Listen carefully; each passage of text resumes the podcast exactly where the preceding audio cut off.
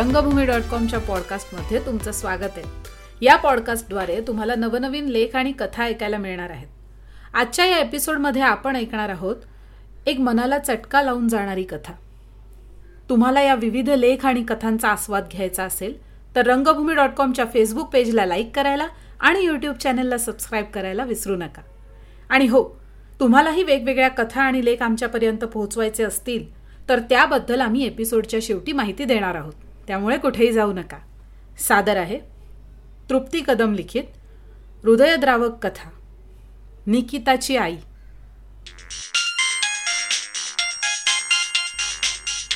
Hello? निकिताची आई बोलतायत का? हो बोलतेय. आपण कोण? मी इन्स्पेक्टर जाधव बोलतोय. तुमच्या मुलीला ऑल क्युअर हॉस्पिटलमध्ये ऍडमिट केलंय. तुम्हाला लवकर यावं लागेल. काय? क- काय झालं तिला? आम्ही आता काहीही सांगू शकत नाही. तुम्ही लवकर निघून या. आणि कॉल कट झाला. हॅलो? हॅलो? निकिताची आई घाबरून बोलली. रिसिव्हर तसाच टाकून आजूबाजूच्या काकूंना काकांना घरात लक्ष द्यायला सांगून निकिताची आई तडक निघाली. आईच्या मनात हजारो विचारांनी धुमाकूळ घातला होता. काय झालं असेल? कशी असेल निकिता? तिच्यासोबत कुणी काही? म्हणतात ना नजरेआड मसानपाड. अगदी तसंच. रिक्षावाल्याला विचारण्याआधीच ती जाऊन बसली. आणि भैया ऑल क्युअर हॉस्पिटल नाही मॅडम. ये मिलिंद नगर का रिक्षा आहे? हॉस्पिटल थोडं दुर्गम भागात असल्या कारणाने कुठला गाडीवाल्या तिकडे जाण्यास तयार होत नसे. एका दोघांना विचारून खूप विनवणी करून एक तयार झाला. मैडम बहुत लंबा है जाने का 270 और वहां से इधर आने का भाड़ा नहीं मिलता है इसलिए डबल भाड़ा लगेगा. भैया चलेगा. आप चलो तो सही. मेरी बेटी वहां. रिक्षावाल्याने रिक्षा चालू केली. भैया थोड़ा तेज चला ना. मॅडम रिक्षा आहे कोई हवाई जहाज नाही आहे. निकिताची आई शांत झाली. पण मनातल्या विचारांना आणि डोळ्यातल्या आसवांना काही बांध बसेना. हॉस्पिटल येताच त्या रिक्षावाल्याच्या हातात सहाशे रुपये देऊन ती निघाली. त्यातले साठ रुपये रिटर्न घ्यावे हे देखील त्या मायेच्या ध्यानात नव्हतं. मॅडम आपका पैसा तो लेके जाओ. रहने दो भैया बाद में देना. म्हणत ती धावतच हॉस्पिटल गाठू लागली. क्या अजीब औरत है म्हणत रिक्षावाला तिथून निघाला. गेटपासून ते हॉस्पिटलपर्यंतचा रस्ता अवघे पाच मिनिटं तरीही तिला ते लांब वाटू लागलं. रिसेप्शन जवळ जाऊन निकिता निकिता परांजपे असं तिने विचारलं. सेकंड फ्लोअर वॉर्ड बी असं उत्तर तिला मिळालं. निकिताची आई धावतच त्या वॉर्डकडे निघाली.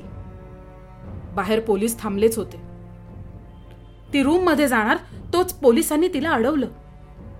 निकिताची आई हो कुठे आहे ती? मला पाहू दे माझ्या लेकराला. पोलिसांनी डॉक्टरांना इशारा करून तिला निकिताला भेटायला बोलले. पेशंटची हालत खूपच खराब आहे. त्यामुळे आरडाओरडा करू नका. शांतपणे भेटून या. निकिताची आई आत गेली. दोन नर्स बाजूला मशीनमध्ये काहीतरी करून रिपोर्ट लिहित होत्या. जरा आईची चाहूल न मिळाल्यास पूर्ण घर डोक्यावर घेणारी निकिता आज आई जवळ आली तरी निपचित पडली होती. इंजेक्शनला घाबरणारी आणि जरा जरी लागलं तरी मोठ्याने ओरडून रडणारी ती निकिता आज मोठ्याल्या सुया दोन्ही हातांमध्ये नाकामध्ये पाईप आणि डोक्याला कसली तरी मशीन लावली असूनही शांत पहुडली होती. जवळ जाऊन तिच्या मोठ्या श्वासांकडे पाहून ती जिवंत असल्याची खात्री आईला पटली होती.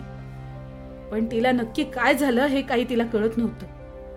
ती तशीच डॉक्टरांकडे गेली. काय झालंय माझ्या मुलीला? कोणी बोलू शकेल का काही? मॅडम तुमची मुलगी विवस्त्र अवस्थेत विव्हळत कचऱ्याच्या ढिगाऱ्यात पडलेली होती. तिथल्या सफाई कामगार लोकांनी तिला इथे आणलं. पोलीस म्हणाले निकिताच्या आईच्या पायाखालून जमीनच निसटली होती. इतक्यात निकिताच्या रूममधून एक नर्स धावतच डॉक्टरांकडे आली. डॉक्टर लवकर या. पेशंटची हालत खूपच खराब आहे. सर्व लोक धावत रूममध्ये गेले. निकिताचे श्वास तेज झाले होते. ती तडफडत होती. पेशंटला आयसीयूला ऍडमिट करायची तयारी करा.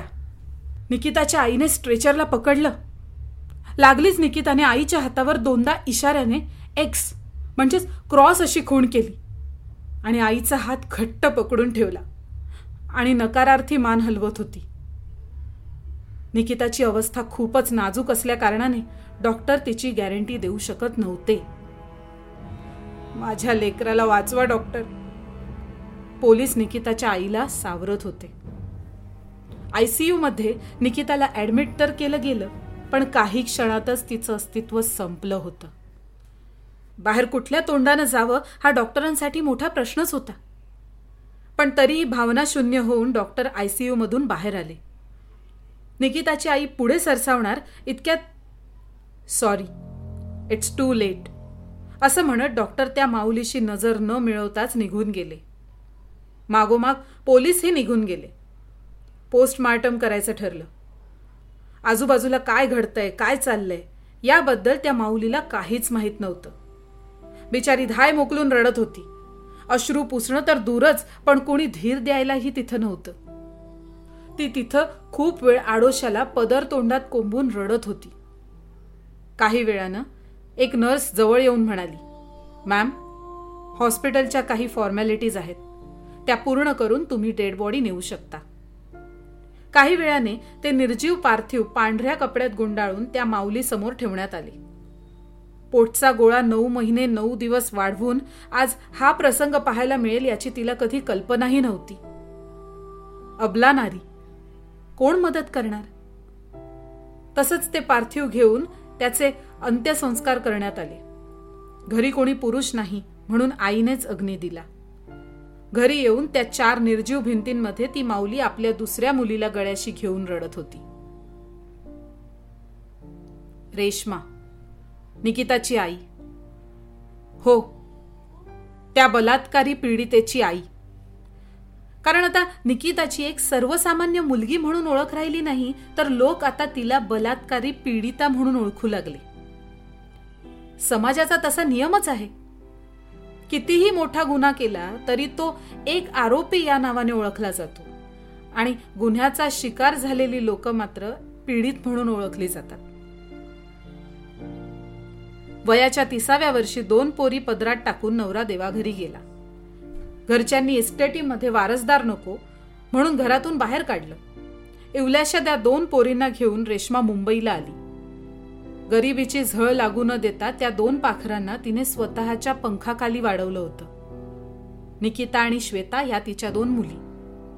नुकतेच कुठे त्या पाखरांच्या पंखात बळ आलं होतं आणि उडू पाहत होती तर वासनांध विषारी सापांची नजर त्या पाखरांवर पडली.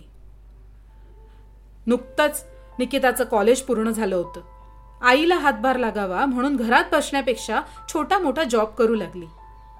मनासारखा जॉब लागेपर्यंत काहीतरी प्रयत्न करत राहावे म्हणून मित्राच्या सांगण्यावरून मार्केटमध्ये लॉन्च झालेल्या नवीन प्रॉडक्टची सेल्स गर्ल म्हणून काम करू लागली. टार्गेट कंप्लीट करणं तर भाग होतच म्हणून कधीही कुठेही जाऊन प्रोडक्टचं मार्केटिंग करायची. तिचं लोभस आणि निरागस बोलणं समोरच्यावर छापच सोडून जायचं. असंच एकदा शहरापासून थोडं लांब जिथे डोंगर तोडून बिल्डिंगचं काम चालू होतं अशाच परिसरात ती मार्केटिंग करायला गेली. सकाळी लवकरच घरातून निघाली. संध्याकाळी आई आणि श्वेतासोबत चौपाटीला जायचं म्हणून लवकर काम आवरून घरी यावं या उद्देशानं ती घरातून निघाली होती. मम्मी येते ग. म्हणत निकिता निघाली खरी पण पुढचं दुर्दैव तिला माहिती नव्हतं. थोडासा गाडीने थोडा चालत निकिता त्या तिच्या ठराविक ठिकाणी पोहोचली. तिथल्याच एका माणसाला जोडीला घेऊन निकिता स्वतःच्या मोहिमेला निघाली. बोलण्यात गुंतवून त्या माणसाने निकिताला डोंगरानजीक सुनसान परिसरात नेले. आजूबाजूला काही लोक दारू पिऊन झिंगत बसलेले आणि तिच्याकडे पाहून हसतही होते. पंधरा ते तीस या वयोगटातील जवळपास पाच ते सात पुरुष होते.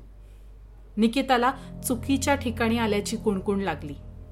आल्या पावली निघणार इतक्या तिथल्याच एका पुरुषाने तिचा पाय पकडून खेचला आणि तिला खाली पाडलं. दोन पुरुषांनी तिच्यावर झडप टाकली. निकिताकडून होणाऱ्या प्रतिकाराला रोखण्यासाठी त्यातल्याच एकाने तिचे हात बांधून ठेवले. तिथून तिला फरफटत एका निर्मनुष्य ठिकाणी नेलं. फरफटत नेल्या कारणाने निकिताचे कपडे जवळपास फाटलेच होते. एकाने तिच्या केसांना खेचून बसवलं. त्या बेवड्या नराधमांसमोर तिची झटापट कमीच पडत होती. निकिता जीवाच्या आकांताने ओरडत होती. तिला लाथाबुक्क्यांनी मारण्यात आलं. तरीही तिचा आरडाओरडा चालूच होता. म्हणून एकाने पॅन्टचा पट्टा काढून तिच्या गळ्याभोवती गुंडाळून जोरात खेचला. निकिता बेशुद्धच झाली. त्यांच्या कामात अडथळा आणणारा प्रतिकार आता संपला होता. म्हणूनच एका एकाने मिळून आळीपाळीने तिच्यावर बलात्कार केला. ते नराधम इतक्यावरच नाही थांबले. बाजूला पडलेला बांबूचा तुकडा तिच्या योनी मार्गात घुसवून तिच्या शरीराची अक्षरशः चाळण करून सोडली होती. चेहऱ्यावर नखांचे ओरखडे ओठांवर जखम वक्षस्थळांवर दात आणि नखांचे व्रण यातून ते नक्कीच माणूस म्हणण्याच्या लायकीचे नव्हते हे स्पष्ट दिसत होते.